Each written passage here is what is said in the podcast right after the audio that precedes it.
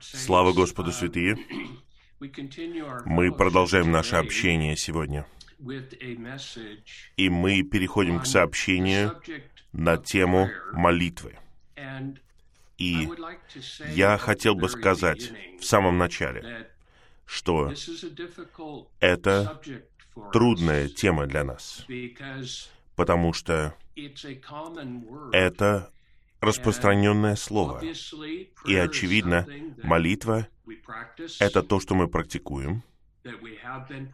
Мы практиковали это в течение всей нашей христианской жизни. Но нам нужна милость Господа сегодня. Есть два основных бремени, и я надеюсь, я донесу их до вас сегодня — я надеюсь, Господь даст мне благодать, чтобы я мог сказать их, и Он даст вам благодать, чтобы вы услышали их. Первое важное положение — это то, что молитва — это не что-то одиночное. В нашей мысли мы думаем или считаем, что есть только такая вещь, которая называется молитва. И она включает в себя все виды молитвы. Согласно Библии, это не так. И на самом деле, если вы позволите мне сказать это, и я цитирую Watchman Ни, большая часть того, что мы с вами называем молитвой, на самом деле не является молитвой. Не в глазах Бога точно. Первое, что нам нужно увидеть, и то, что я раскрою, это то, что существует много видов молитвы. Существуют разные категории молитвы. Существуют разные уровни молитвы. Есть разные этапы молитвы. И нам нужно, чтобы Господь обучал нас. уровень за уровнем, этап за этапом. Прежде всего, мы должны понять, на каком этапе мы находимся. Затем нам необходимо научение Господа, нам необходимо Его обучение, как в случае с учениками. Они спросили Его в Евангелии от Матфея. Это очень хорошая просьба с которой они обратились к Господу. Они сказали, Господь, научи нас, научи нас молиться. И там говорится, он молился. И ученики увидели, как он молился. И они сказали, Господь, научи нас молиться. Бога человеческое житие Господа Иисуса было жизнью молитвы. И большая часть его молитв не записана. Поэтому мы не знаем, что он говорил. Правда ведь? Некоторые его молитвы записаны, и те, которые записаны, просто фантастические. Посмотрите на 17 главу Евангелия от Иоанна. Но большая часть не записана, поэтому мы не знаем, что он говорил, и мы должны узнавать, мы должны копать. Поэтому это первое положение. Мы должны понимать, что существуют разные виды молитвы. И во-вторых,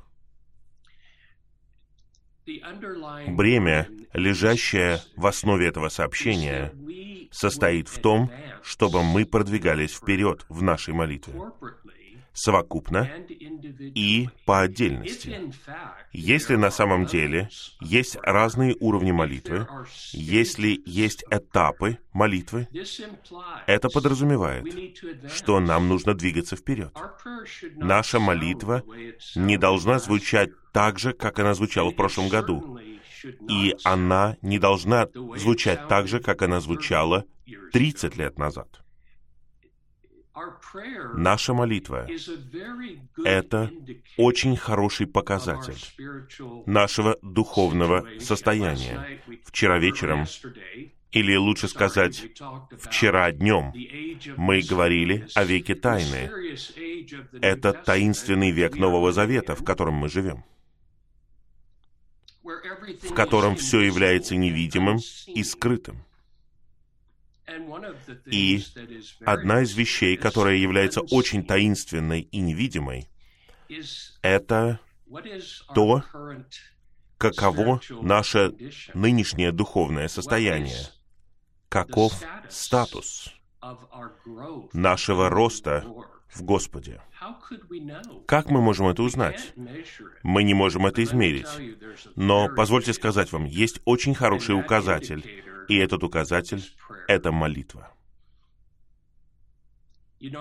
Я люблю молиться со зрелыми святыми. А вы разве нет? Это такая радость и совершенствование. Я люблю молиться со святыми, которые намного старше меня. Правда, они уходят один за другим, но я люблю молиться с ними, потому что их молитва обучает нас, она учит нас, и молитва Господа, как Бога-человека, обучала братьев, которые были с ним. Итак, я хочу сказать в начале этого сообщения, это не будет общее сообщение о молитве. У нас было много таких сообщений в прошлом. У нас есть книги об этом. Вы можете почитать их, это очень драгоценно. Но Сегодня мы говорим не об этом. Заголовок этого сообщения — это «Молитва века». Прямо в самом начале мы должны понять, что есть что-то, что называется молитвой века. Это необычная молитва. Это не молитва о вашем здоровье или о ваших финансах или о вашей семье. Это даже не молитва о ваших родственниках, чтобы они были спасены. Нет. Молитва века. Это очень особая молитва, которая соответствует времени, в котором мы живем. Поэтому мы так много времени вчера говорили о времени, потому что, братья и сестры, Наша молитва должна соответствовать веку. Если она не соответствует, тогда мы уклонились от цели. Возможно, мы произносим слова, но наша молитва не будет действенной, потому что она не соответствует веку. Поэтому мы трудимся и говорим о том веке, в котором мы живем. Во-вторых, эта молитва века происходит через церковь, тело Христова. Это означает, что это совокупная молитва. Две общие категории молитвы — это индивидуальная молитва и совокупная молитва. И обе молитвы очень важны, очень важны. Я бы даже хотел сказать вам, что совокупная молитва в огромной степени зависит от нашей индивидуальной молитвы. И одна из причин, почему наша совокупная молитва ущербна, состоит в том, что ущербна наша индивидуальная молитва. Поэтому в этом сообщении мы говорим не об индивидуальном аспекте молитвы. Мы говорим о молитве тела. И последняя фраза этого заголовка — это замечательное выражение из книги Исаи. Там говорится «через церковь, как дом молитвы». Кто называет церковь домом молитвы? Бог. Бог описывает свой дом как дом молитвы. Как вы опишете свой дом? О, мой дом — это дом любви. Мой дом — это дом благодати. Когда Бог описывает свой дом, Он говорит, мой дом — это дом молитвы. Давайте я прочитаю вам стих из книги пророка Исаии, 56 главы. Очень впечатляющий стих. «Их я побужу прийти на мою святую гору и радоваться в моем доме молитвы. их всесожжения и их жертвы будут приемлемы на моем жертвеннике, ибо мой дом будет назван домом молитвы для всех народов. Разве это не поразительно? Разве это не означает, что есть особый аспект церкви, связанный с молитвой? Конечно, так и есть. И, возможно, мы даже никогда не думали об этом. Возможно, мы никогда не понимали, что церковь — это дом молитвы.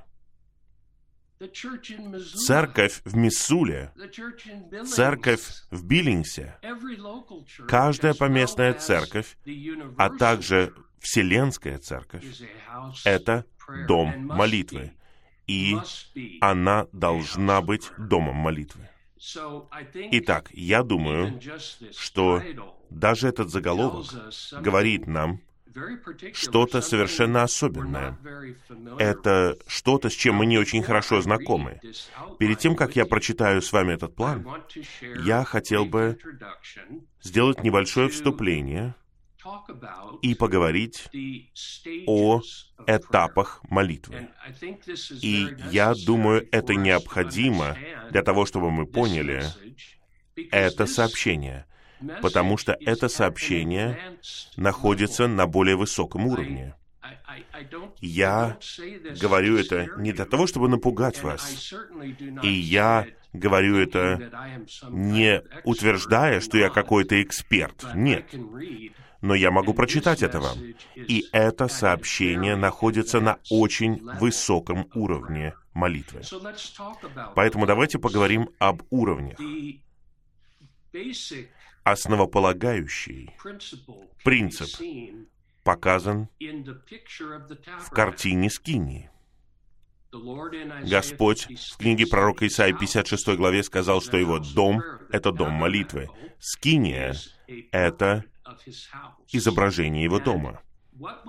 И в Скинии мы видим два жертвенника. И жертвенники, как все мы знаем, это жертвенники, предназначенные для молитвы. Вы, возможно, скажете, ну, на первом жертвеннике приносятся жертвы. Да, с молитвой. С молитвой. Это описано в 56 главе книги пророка Исаия. Молитва сопровождает приношение жертв. Итак, эти два жертвенника в Скине, пожалуйста, подумайте, находятся в совершенно двух разных местах. Они сделаны из совершенно разных материалов. И молитва, которая возносится на каждом из них, совершенно разная. Вы когда-нибудь думали об этом? Давайте посмотрим на первый из них. Первый из них — это бронзовый жертвенник, который также называется жертвенником всесожжения. Где он находится? Видите, молитва имеет положение. Я забыл сказать об этом. Есть положение молитвы, есть место. Не просто одно место. Итак, каково место бронзового жертвенника? На самом деле, он находится не в самом доме, он находится на внешнем дворе. Это вход в дом. Он находится прямо рядом с домом, но он не в доме. И этот материал, из которого сделан данный жертвенник, это бронза, которая обозначает Божий суд. Этот жертвенник обозначает крест. И какая молитва возносится у креста? Молитва о нуждах человека. У нас с вами много больших нужд.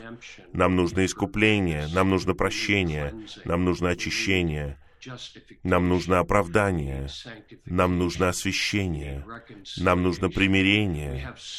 У нас так много нужд. У человека есть нужды. И где эти нужды удовлетворяются? Они удовлетворяются у первого жертвенника. И мы не преуменьшаем значение этого. Мы все равно приходим к этому жертвеннику каждый день. Я надеюсь, вы пришли к этому жертвеннику сегодня утром. И когда мы наслаждаемся трапезой Господней вместе, кровь напоминает нам об этом первом жертвеннике и о кресте, который удовлетворяет все наши нужды. А что можно сказать о втором жертвеннике? Где он находится? Он не просто в доме.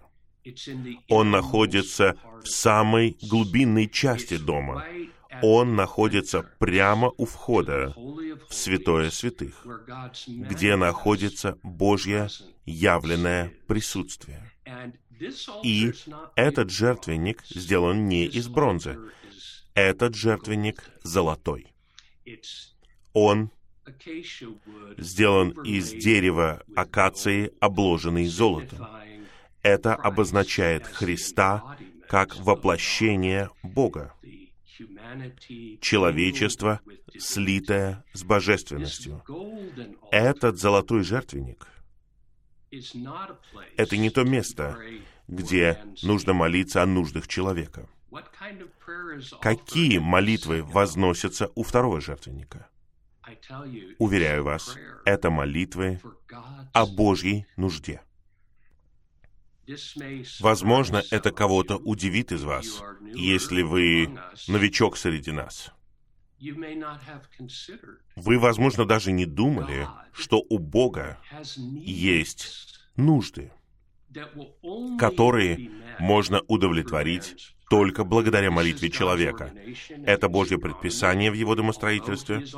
Хотя Он всемогущий, хотя Он всесильный, Он не будет действовать без своего тела, церкви, дома молитвы. Он мог бы, но он не будет.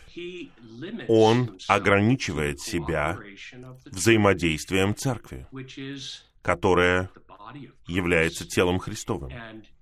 И только эти два жертвенника должны глубоко впечатлить нас. Это две совершенно разных молитвы. И я не думаю, что мне нужно приводить иллюстрации. Я думаю, вы понимаете, мы все понимаем молитву за наши собственные нужды. И мы молимся, и мы должны молиться. И Господь учил нас в Евангелии от Матфея 6 главе, Он учил нас молиться о наших нуждах. Но вы когда-нибудь обращали внимание, что Он учит нас молиться о наших нуждах в последнюю очередь, не в первую очередь. Он учит нас молиться о Божьей нужде в первую очередь, а потом молиться за наши нужды. Возможно, вы скажете мне, брат Марк, ты только что сказал нам, что бронзовый жертвенник стоит на первом месте. Да, я знаю. Согласно нашему переживанию, так и есть. Но согласно Божьей мысли, он не на первом месте. Мы должны молиться о том, чтобы Его имя осветилось. Мы должны молиться о том, чтобы Его царство пришло, то есть о завершении века. И мы должны молиться о том, чтобы Его воля исполнилась на земле. Это стоит на первом месте. И затем, кстати, Господь, дай нам насущный хлеб сегодня. Мы зависим от Тебя в отношении нашего жития. Вам не нужно беспокоиться о своем житии, если вы заботитесь об имени Господа, о Его Царстве и о Его славе. Но мы все равно молимся. А теперь я хотел бы коснуться этого вопроса с другой стороны. И затем мы прочитаем план. Многие из вас знают книгу «Переживание жизни». Если вы не знакомы с этой книгой, я призываю вас прочитать ее. В ней содержится поразительное откровение. И основополагающая структура этой книги такова, что христианская жизнь и церковная жизнь, о которой мы говорим на этой конференции, имеет четыре этапа. Четыре этапа. И мы не единственные, кто учит этому. сестра по имени Руфь Пакстон учила тому же самому принципу, а также другие. Но, согласно песни песней в Ветхом Завете, и согласно нашему собственному переживанию, мы понимаем, так и есть. Есть четыре этапа переживания и роста в жизни. И я хочу сказать вам, что на каждом из этих четырех этапов есть своего рода молитва. Конечно же, она есть. Каждое духовное переживание связано с молитвой. Итак, я хотел бы кратко описать их. Вы должны прочитать эту книгу. Первый этап переживания жизни — это наиболее элементарный этап — на котором мы возрождаемся, мы очищаем свое прошлое, мы посвящаем себя Господу. Какие молитвы мы можем принести на этом первом этапе? Я думаю, мы все знаем. Мы можем принести очень элементарные молитвы. Грешник, неверующий, может молиться на первом этапе и стать верующим. Итак, это не очень высокое требование. Любой может молиться на этом этапе. Нужно просто сказать, «Господь, прости меня, очисти меня своей кровью, возроди меня своим духом». Это очень хорошо. Это чудесная молитва. Но это молитва духовного младенца. И Павел использует такое выражение в послании к Коринфянам. Он говорит, вы должны быть взрослыми людьми, а вы младенцы в Христе. Откуда он это знал? Наша молитва раскрывает, где мы находимся в этом вопросе.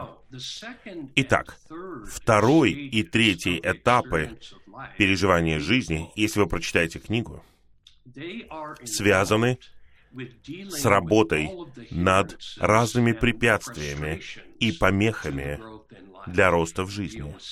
Мы работаем над грехами, работаем над совестью, мы работаем над миром, мы работаем над плотью, мы работаем над нашим «я». Все это вещи, которые появляются на втором и третьем этапе переживания жизни. И какие молитвы мы возносим на этом этапе? Я повторяю, молитвы о нашей нужде. Молитвы, которые кладут конец этим различным аспектам нашего падшего существа — чтобы Господь как жизнь мог расти и созревать в нас. Но мы еще не достигли Божьей нужды. И при этом мы прошли три из четырех этапов. Только когда мы подходим к четвертому этапу переживания жизни, мы, во-первых, мы знаем тело. Видите, это молитва века. Это молитва тела. Вы должны знать тело. И вы должны быть в действительности тела, чтобы быть способными молиться такой молитвой. Не разочаровывайтесь из-за этого. И не говорите, «О, может быть, через 20 лет». Нет. Вот что Господь делает сегодня. Вот что Он делает сейчас в своем восстановлении, в отношении вас, в отношении меня. Он хочет привести нас на этот этап. И начало четвертого этапа, после того, как мы покончили с нашим «я» на третьем этапе, теперь мы знаем тело.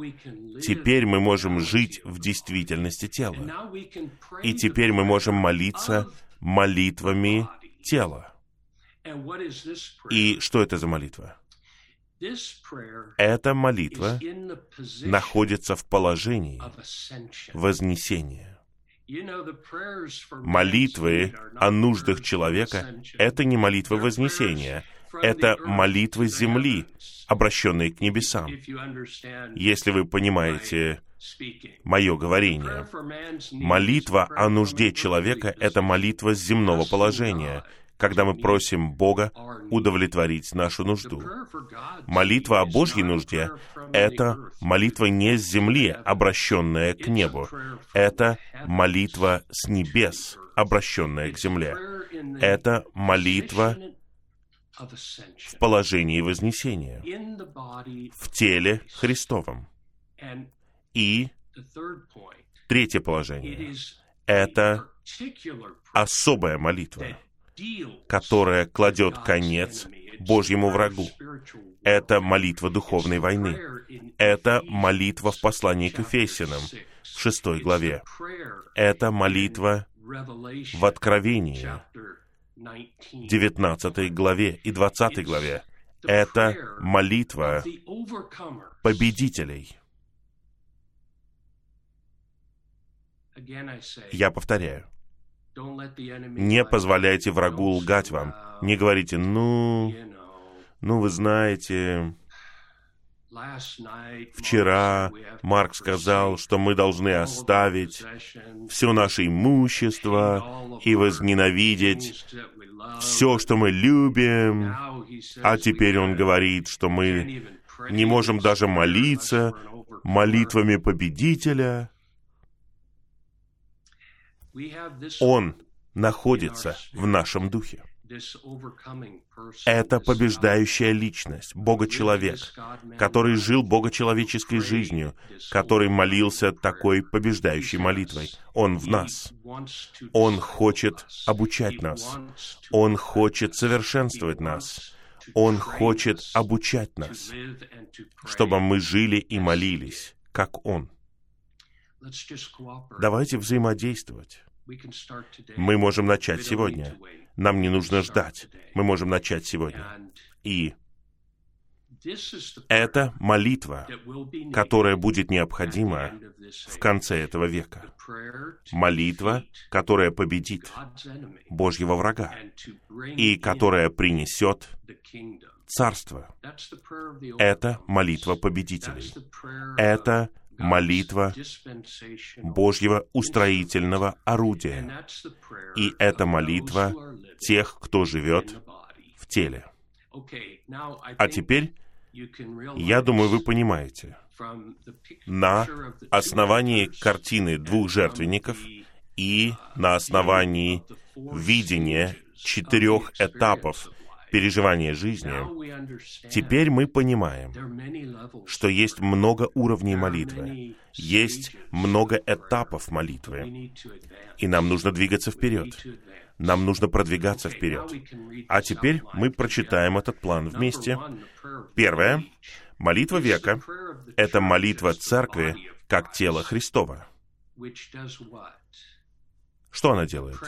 Это молитва, которая применяет власть Христа как вознесенного Господа и главы тела для исполнения Божьего домостроительства.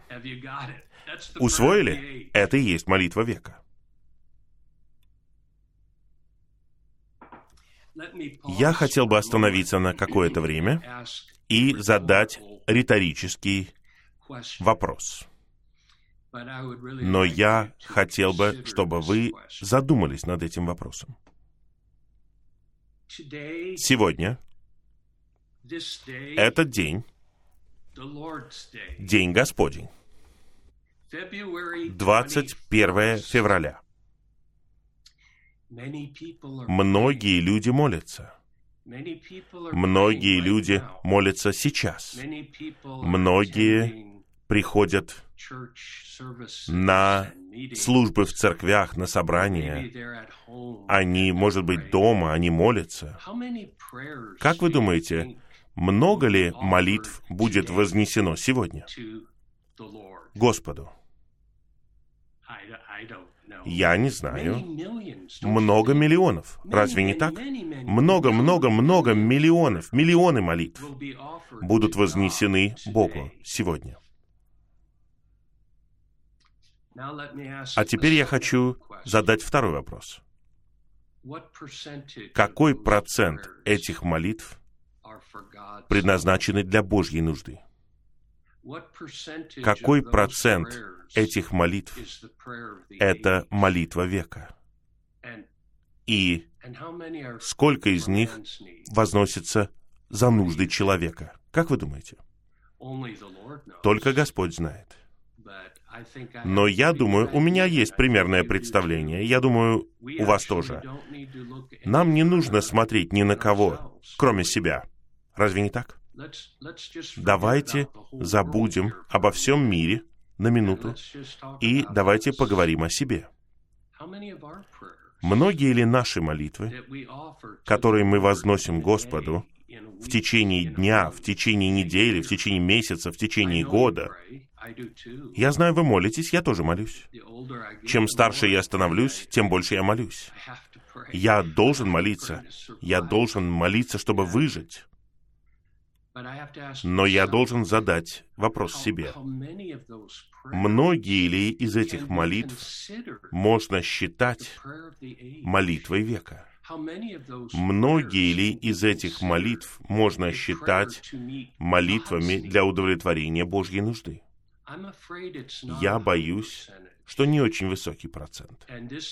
И именно здесь нам нужно, чтобы Господь озарил нас, чтобы Господь усовершенствовал нас. Нам нужно, чтобы Господь помог нам. И я предложил бы просто быть простыми. Господь, учи меня, совершенствуй меня, покажи мне, когда я молюсь о себе. Сияй светом, чтобы я понял.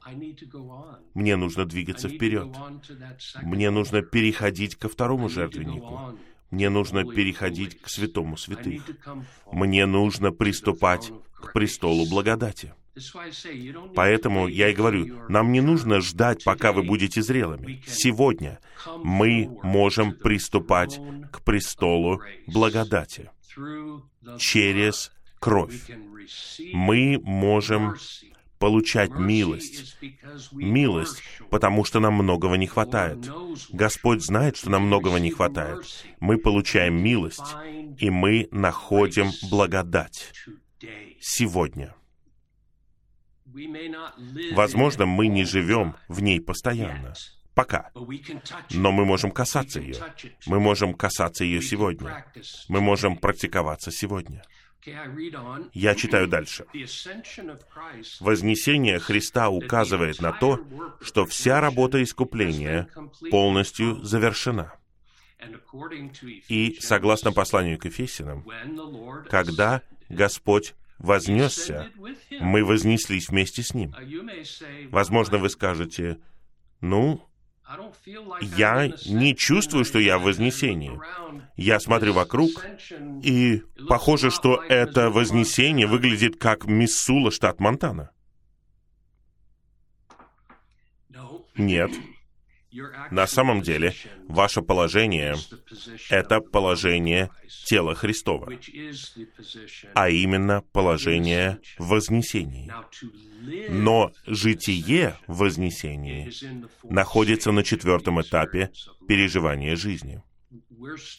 Мы все еще движемся туда, но мы можем касаться его сейчас — Христос возвышен Богом, утвержден как Господь Вселенной и сделан главой над всем для церкви. Все находится под его ногами. И все, что он приобрел и чего он достиг, передается церкви которое есть его тело. Это конец первой главы послания к Ефесиным. Вы разве не верите, что эта передача происходит сегодня? Она происходит.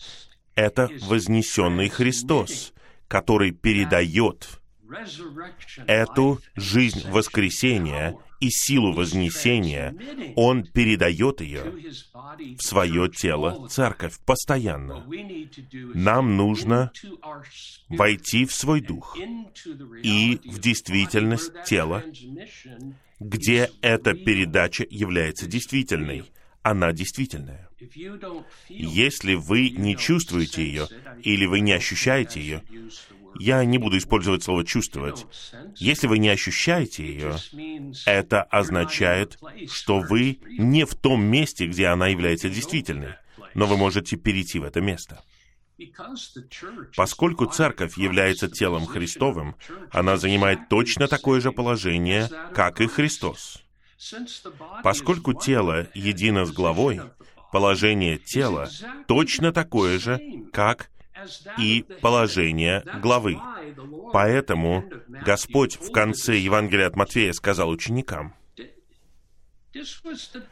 это было начало века церкви. И он сказал им, «Вся власть дана мне, поэтому идите, вы идите со всей этой властью». Как это могло произойти?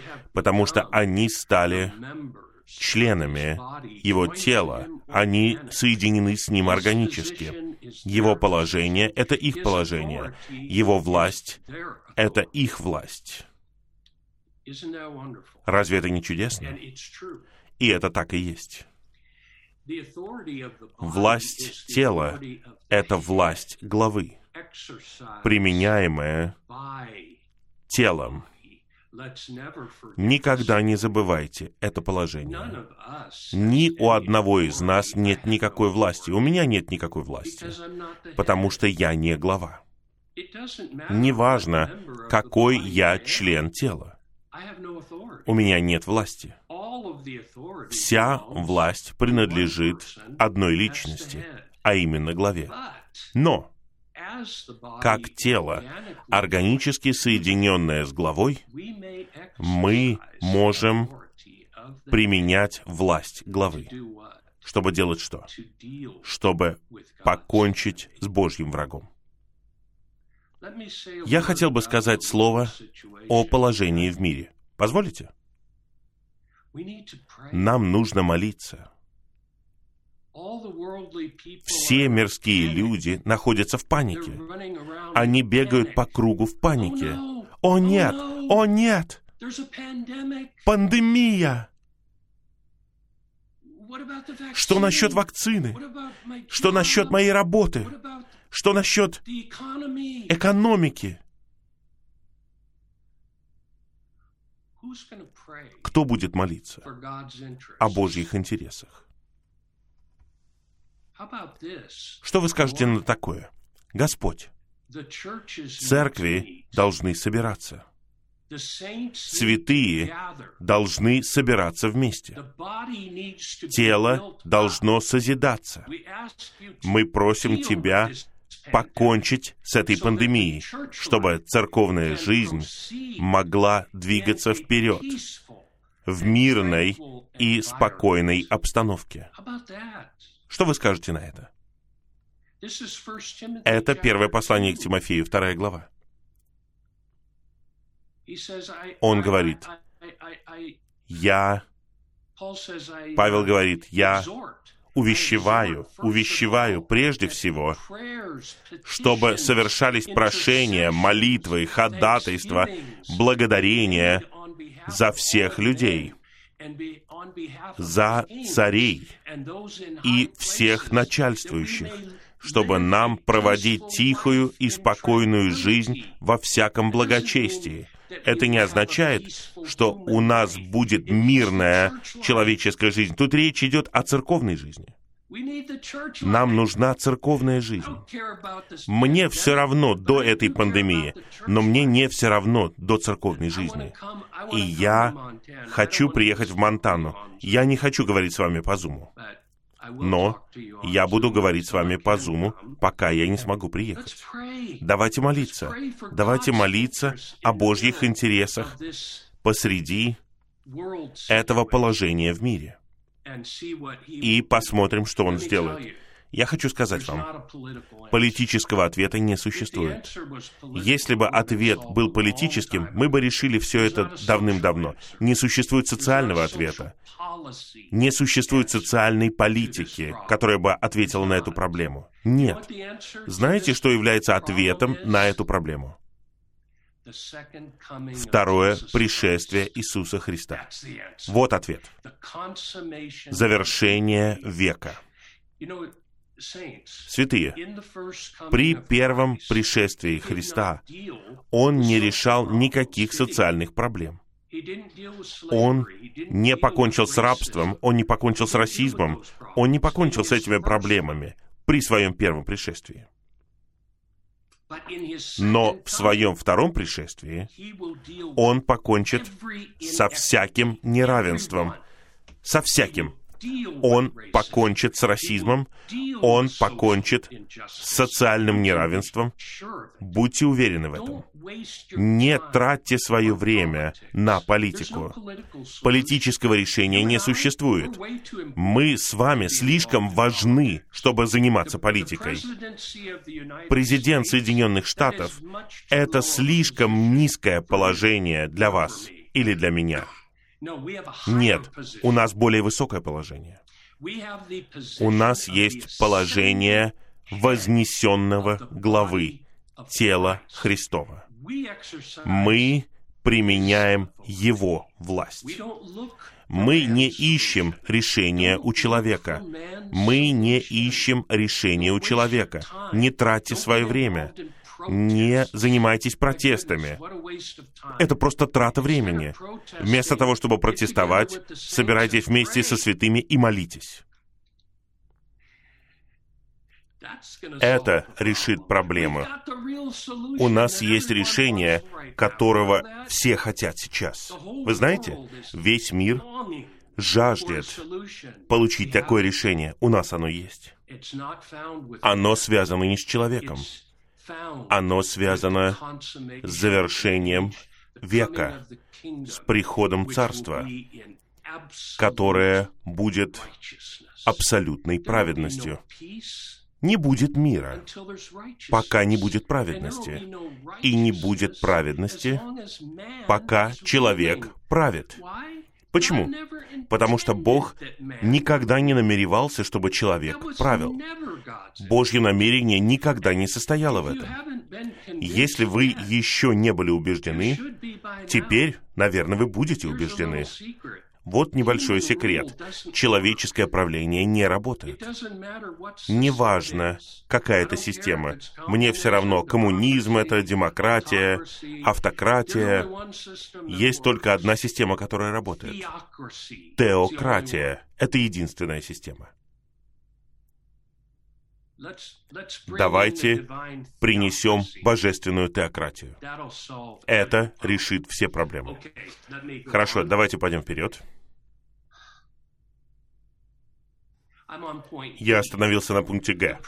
Молитва века — это не молитва отдельных верующих, а молитва церкви, как тело Христова. О, братья и сестры, поэтому я хочу на собрание, поэтому я хочу, чтобы пандемия закончилась. Я должен исповедаться. Мне не нравятся молитвенные собрания по Зуму. Они лучше, чем ничего. Но я хочу собраться со святыми. в зале, в верхней комнате, и просто излить свой дух и свое сердце Господу вместе с вами. Вот чего я хочу. Нам нужно собираться вместе. больше и больше для такой молитвы. В такой молитве мы не умоляем Господа сделать что-то для нас. Вместо этого мы требуем того, что Господь приобрел и чего Он достиг. Он посажен по правую руку Бога в небесных пределах, намного выше всякого начальства, власти, силы, господства и всякого именуемого имени. Когда мы молимся согласно тому, что Господь приобрел в вознесении, мы можем занять положение, то есть мы можем встать на место Его вознесения и требовать осуществления Его господства над нынешним положением в мире. Вы это делали? Таков должен быть наш отклик на нынешнее положение в мире. Мы должны требовать осуществления Его господства над нынешним положением в мире. Иисус Христос, Господь. Всякое колено преклонится, всякий язык исповедует. Мы первыми сейчас это делаем и говорим, Иисус Господь. Иисус есть Господь в Соединенных Штатах. Иисус есть Господь во всех странах на земле. Мы требуем осуществления Его господства, и мы принесем Его господство через Его Царство. Поскольку тело едино с главой на небесах, оно имеет власть связывать или развязывать на земле то, что уже было связано или развязано на небесах. Вот проблема. Вот небольшая проблема которая беспокоит всех читателей Библии, включая меня, и, возможно, даже включая вас. Тут говорится, что мы должны связывать. Иногда я прихожу на молитвенное собрание, я слышу, как святые молятся, и святые говорят, «Господь, свяжи твоего врага». Ну, Библия не говорит нам, что нам нужно так молиться. Господь, возможно, ответит и скажет, «А что насчет тебя? Ты должен связывать врага». Но почему у нас нет смелости? Часто у нас нет смелости сказать, «Господь, мы связываем». Почему у нас нет такой смелости? Потому что мы не уверены, развязано ли это на небесах или нет. И мы не уверены, связано ли это на небесах или нет. Разве это не является основополагающим требованием для такой молитвы? Теперь вы понимаете, почему такая молитва является довольно продвинутой молитвой. Это не молитва новичка. Это не молитва новообращенного. Вы должны знать Божью волю. Если вы не знаете Божьей воли, как вы можете молиться об осуществлении Божьей воли? Если вы не знаете века, как молиться молитвами века? Если вы не знаете, что Бог уже связал, как связывать? Если вы не знаете, что Бог уже развязал, как развязывать? Итак, это довольно высокое требование, разве не так? Поэтому мы не делаем этого по отдельности. Я не могу делать это отдельно от других. И вы не можете этого делать. Но нам нужно собираться вместе и делать это. Нам нужно упражняться, нам нужно практиковаться. Я не знаю. Ну, давайте я использую такой слабый пример. Я не знаю, занимались ли вы каким-нибудь спортом, когда вы были молодым человеком. Но поверьте, я занимался. Сейчас трудно сказать, да? Но я обнаружил кое-что.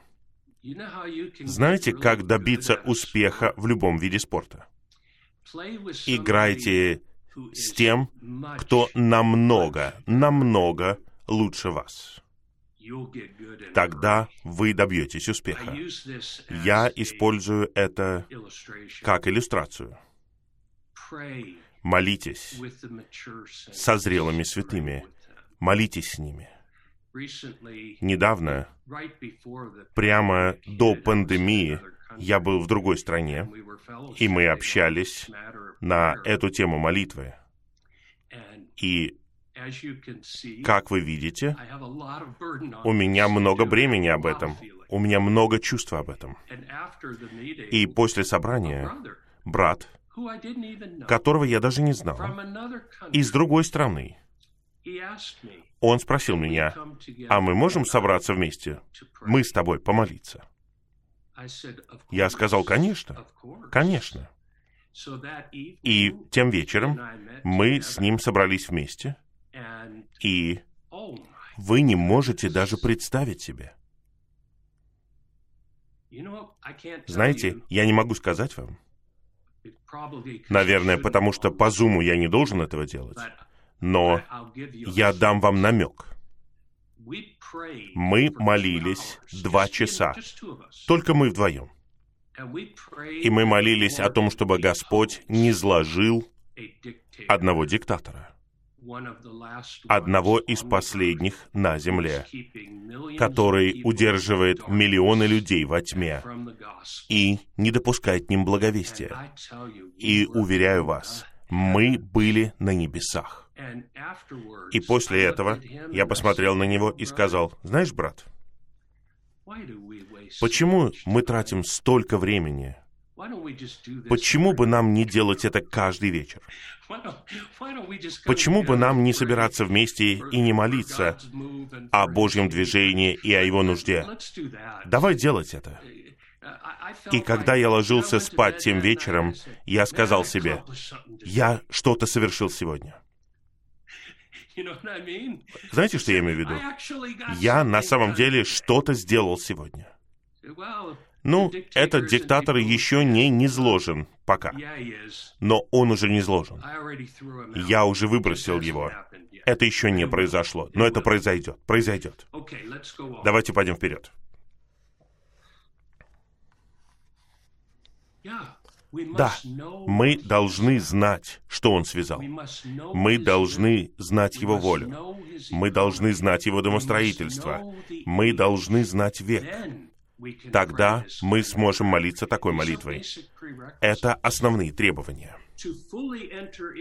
Чтобы полностью войти в такую молитву и быть способными применять власть, данную телу главой, нам нужно осознавать, что мы являемся членами тела. И мы должны жить, действовать и двигаться в теле. Братья и сестры, это еще одно требование. Нам нужно быть в действительности тела. Но я повторяю, если мы хотим жить все время в действительности тела, мы еще не дошли до этого. Это наша цель. Но мы можем быть в действительности тела сейчас, сегодня, благодаря нашему смешиванию в слитом духе. Разве вы не думаете, что сейчас мы в действительности тела? Я так думаю. Второй римский пункт. Церковь тела Христова — это дом молитвы. В церкви, как храме Божьем, доме молитвы, мы молимся за исполнение Божьего желания, осуществление Божьей воли и совершение Божьего домостроительства. Я хочу задать вам вопрос снова. И, пожалуйста, поймите, мой дух — это не дух осуждения. Я обращаюсь к самому себе много ли наших молитв подпадает под эту категорию? Третья книга Царств 8.48 приведено в этом плане. Там говорится, что Божьи люди должны молиться в сторону святой земли, в сторону святого города и в сторону святого храма. Другими словами, цель, направление нашей молитвы, она нацелена на Божьи интересы. Она нацелена на Христа, на добрую землю. Она нацелена на город, на царство. Она нацелена на Божий дом, на церковь. Вот о чем мы молимся. Мы молимся о Христе, мы молимся о церкви, мы молимся о царстве. И, подобно Даниилу, мы открываем окна в сторону Иерусалима. Не Иерусалима на земле, а того, что находится на небесах. И мы молимся о новом Иерусалиме. Вот Божьи интересы. Вы хотите узнать Божью волю? Это не так трудно. Она раскрывается в Библии и в служении века. Библия заканчивается Новым Иерусалимом. Это Божья вечная цель. Разве нам не нужно молиться об этом? Некоторые, как я отмечал вчера, победители, они войдут в действительность этого города в этом веке. Как они это сделают? Как вы думаете, может быть, их молитва напрямую связана с этим? Я так думаю. Открывайте свои окна в сторону Нового Иерусалима каждый день. О Господь, сегодня. Сделай так, чтобы я являл своей жизнью и осуществлял своей работой Новый Иерусалим. Я не знаю, как это делать, я не уверен, что это значит, но, Господь, это Твоя цель. Являй ее и осуществляй ее во мне и во всех драгоценных святых. Б. В доме молитвы мы живем и служим как человек молитвы. Точно так же, как Бога-человек Иисус. Он был человеком молитвы, молясь таинственному Богу в божественной и мистической сфере. Мы находимся в этом веке тайны, и одна из величайших тайн в этом веке — это то, что мы с вами являемся таинственными людьми, которые молятся таинственными молитвами, таинственному Богу в божественной и мистической сфере. Люди видят, как вы идете по улице в Миссули, штат Монтана. Они думают, что вы ничем не отличаетесь от них. Они не знают. Они не знают. Они смотрят на тайну благочестия. Бог явлен в плоти. Бога-человек, который молится таинственному Богу в божественной и мистической сфере, когда он идет по улице в Миссули, штат Монтана. Пусть так и будет, Господь. В церкви, как храме Божьем, доме молитвы, мы молимся согласно желанию и мысли Бога. Такая молитва является драгоценной и весомой, и она поколеблет ворота ада и нанесет удар сатане. Я повторяю, посмотрите на требования к такой молитве. Она должна соответствовать Божьей мысли и Божьей воле. Это означает, что мы должны знать эти вещи. Но я хочу привести вам еще один стих. Я надеюсь, он воодушевит вас, потому что сатана лжец. И он будет говорить нам, что мы не можем так молиться, но мы можем. Мы можем делать это сегодня. Если вы прочитаете послание к Римлянам 8 главу, там говорится совершенно ясно, что мы не знаем, мы не знаем, о чем молиться, как должно. Не нужно чувствовать плохо себя из-за этого. Это факт. Мы не знаем. Поэтому что нам делать? Мы упражняем свой дух. И затем там говорится, сам дух приходит к нам на помощь. Он приходит к нам на помощь, чтобы помочь нам в нашей слабости. И Он ходатайствует за нас. Это означает, он начинает ходатайство. Мы взаимодействуем, упражняя свой дух. Он, как животворящий дух в нашем духе, приходит к нам на помощь и изрекает стоны, у которых даже нет слов. Чудесно. Я думаю, это послание к римлянам 8 глава, стихи 26-27. И затем в 34 стихе говорится, что вознесенный Христос ходатайствует за нас. И посмотрите на примечание к стиху 34, послание к римлянам 8.34. Там говорится, это не два разных ходатайства. Нет такого, что Дух в нас — это один ходатай, а затем вознесенный Христос на престоле — это второй ходатай. Нет, ходатай один. И примечание так драгоценно. Оно говорит, обитающий в нас Дух начинает ходатайство, а с другой стороны, вознесенный Христос на престоле завершает ходатайство. Разве это не чудесно?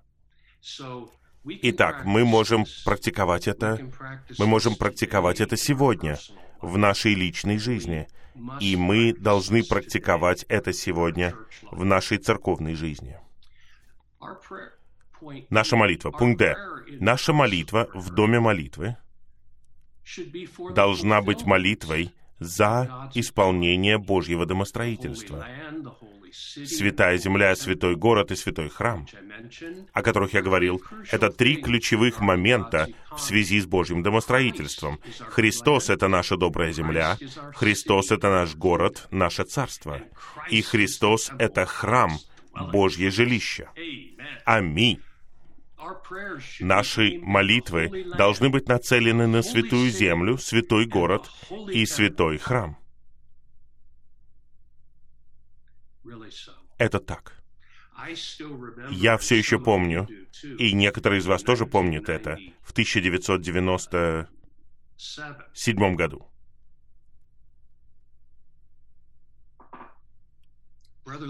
Брат Ли написал письмо церквям. Это было что-то необычное. Он редко это делал, но он знал, что он серьезно болен, и он написал письмо церквям. И он говорил о том, как Господь поведет восстановление вперед.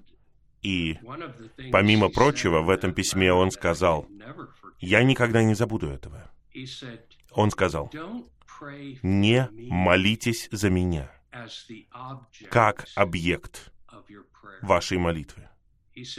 Он сказал, «Если вы будете молиться за меня, как объект молитвы, это навлечет нападки врага. Он сказал, молитесь о Божьем домостроительстве, молитесь о Божьих интересах. Если вы хотите молиться за меня, не делайте меня темой вашей молитвы.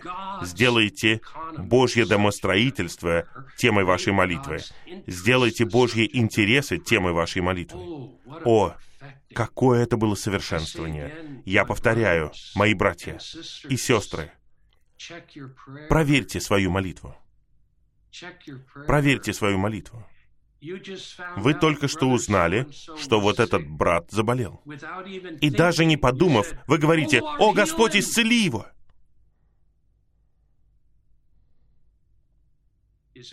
Это хорошо? Я не знаю. Я не знаю, хорошо это или нет. Я хочу задать вам вопрос. Откуда вы знаете, что Господь хочет исцелить его? Вы общались с Господом, и Господь дал вам осознание и ощущение, что Он хочет исцелить его? Или вы просто природно откликаетесь на его болезнь? Знаете, в эти дни мы будем говорить об этом сегодня вечером на нашем последнем собрании. Мы будем говорить о том, чтобы бежать в состязание, сохранить веру и окончить свой бег. В эти дни очень драгоценные, дорогие братья и сестры в Господе скончались, включая некоторых очень старших соработников Господа. Поэтому у нас было много возможностей молиться. И поэтому я повторяю, наша молитва очень много раскрывает о нас, разве нет? Она на самом деле раскрывает, насколько мы живем в своей природной жизни, а насколько нет. Как мы молимся? Как мы молимся? За тех, кто умирает. Нам это что-то говорит. Хорошо, давайте пойдем вперед. Нацеливайте свои молитвы на Божье домостроительство. Все ваши молитвы, даже молитвы о ваших нуждах должны быть нацелены на Божье домостроительство. Господь, я никто, я ничто. Я менее, чем ничто. Но Ты должен удовлетворить мои нужды, чтобы я не был бременем для других. Я не хочу быть бременем для церкви. Я хочу быть снабжением для церкви. Видите, я молюсь о своей нужде, но я молюсь о ней со стороны Божьего домостроительства. Наши молитвы должны быть нацелены на святую землю, святой город и святой храм. Это означает, что наши молитвы должны быть нацелены на интересы Бога, то есть на Христа и Церковь, как Божьи интересы на земле. Даниил молился за святую землю, святой город и святой храм, открывая свои окна в сторону Иерусалима. О, я люблю это. Чтобы молиться должным образом, мы должны молиться Богу в имени Господа Иисуса, нацеливаясь на интересы Бога ради Его домостроительства. Молиться в имени Иисуса значит молиться за интересы Бога на земле. Братья и сестры, недостаточно просто окончить свою молитву предложением. Мы молимся в имени Господа. Нет, нет, нет. Молиться в имени Господа значит молиться в личности Господа за Божьи интересы на земле. То есть это Христос, как Божья доля для нас, как Божье царство и как Божье жилище. В своем небесном служении Христос ходатайствует, служит и осуществляет Божье управление. Вот что Он делает сейчас, в данную секунду. Он хочет, чтобы мы с вами присоединились к Нему. Он хочет, чтобы мы присоединились к Нему. И нам нужно быть теми, кто откликается на деятельность Христа в Его небесном служении посредством своих молитв в церкви, как храме Божьем, доме молитвы. Через нашу молитву Христос, глава, получает возможность осуществлять свое управление через свое тело. В то время как глава работает на небе, осуществляя ходатайство, служение и управление, мы, тело, работаем на земле, откликаясь на небесное служение Христа и отражая то, что Он делает. Вся действительная молитва исходит от Него. Действительная молитва — это отклик, отражение Его молитвы. Если мы будем искать того, что вверху, и иметь с Христом одну жизнь и одно житие, мы будем полностью заняты интересами Господа. Наше сердце будет с Ним на небе, где Он ходатайствует за церкви, снабжает святых и осуществляет Божье правительство. Не забудьте это последнее положение. Он осуществляет Божье правительство. Агнец на престоле. Он правитель царей земли. Поэтому мне безразлична политика. Мне безразлично, кто президент. Да, я молюсь так же, как и вы. Я молюсь за президента. Это правда. Но, с другой стороны, мне все равно. У меня нет президента, у меня есть царь. Он царь над всеми президентами. И я прихожу напрямую к нему. Я не трачу время на походы в Вашингтон. У меня нет времени ездить в Вашингтон. Я прихожу напрямую к престолу благодати. Что вы на это скажете? У меня прямая линия к престолу. Мне не нужен Белый дом. У меня есть престол. И у вас тоже. Через нашу молитву. Через наш отклик на небесное служение Христа.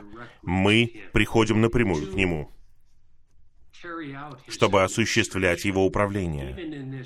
Даже в этом веке хаоса, в котором мы живем. Молитва в церкви, как доме молитвы, осуществляется в положении вознесения. И с этим положением молитвы с этим положением молитвы связана власть молитвы. Когда у нас есть небесные положения и власть, наши молитвы становятся Божьим управлением, исполнением Божьей воли. Такова действенная молитва церкви, молитва века. О, представляете, у меня даже слов не хватает я могу лишь читать этот план с вами. Разве это не великолепно? В церкви, как в доме молитвы, мы молимся, приводя что-то в исполнение, связывая на земле то, что уже связано на небе, и развязывая на земле то, что уже развязано на небе. Это молитва тела. Мы можем молиться такой молитвой только когда мы просим в согласии. Я так рад, что церкви в Господнем восстановлении и соработники находятся в согласии. Разве сегодня в Господнем восстановлении нету прекрасного согласия? Оно такое прекрасное, смешивание, согласие. Мы можем поехать куда угодно, в любую поместную церковь на земле, и тут же смешиваться, потому что есть согласие. В церкви, как в доме молитвы, мы можем участвовать в ходатайствующей жизни Христа, молясь в центре Божьего управления. Это означает, что мы молимся от престола Бога и Агнца семью горящими лампадами перед престолом, то есть семью духами Божьими, которые посланы осуществить эту молитву по всей земле. И обратите внимание, в тех стихах, на которые я сослался в послании к римлянам, глава 8 стихи 26, 27 и 34, центральная тема и цель молитвы в доме молитвы. Братья и сестры, вы знали, что у молитвы должна быть центральная тема? Молитва не должна быть случайной. Она не должна быть потоком сознания. Нет, нет. Молитва имеет центральную тему. А что такое центральная тема? Вот она показана. Приготовить славную церковь для Христа. Церковь, которая будет соответствовать Ему и исполнит желание Его сердца. Мы можем найти такую молитву в Библии? Да. Да, я хочу привести вам два примера. И, пожалуйста, сделайте вот что. Пожалуйста, прочитайте их с духом молитвы. Прочитайте 17 главу Евангелия от Иоанна и прочитайте послание к Ефесянам, главу 3, стихи с 16 по 21. Эти две молитвы, хотя слова очень разные, тема у них одинаковая. Посмотрите и сообщите мне. Тема одинаковая. Молитва Господа в 17 главе Евангелия от Иоанна и молитва Павла в послании к Ефесям в 3 главе имеют одну и ту же тему, а именно центральную тему. И я теперь закончу. Господне восстановление предназначено для того, чтобы созидать Сион, действительность тела Христова, обретающего завершенность в Новом Иерусалиме, и мы достигаем Сиона, молясь в церкви, как доме молитвы. О, теперь, когда я закончил этот план, я чувствую, что мне нужно снова его прочитать. Это настоящее совершенствование. Пусть Господь возвысит нас, пусть Господь обучает нас, Пусть Господь совершенствует нас в нашей индивидуальной и совместной молитве. На этом я остановлюсь, и мы можем перейти к нашему пророчествованию.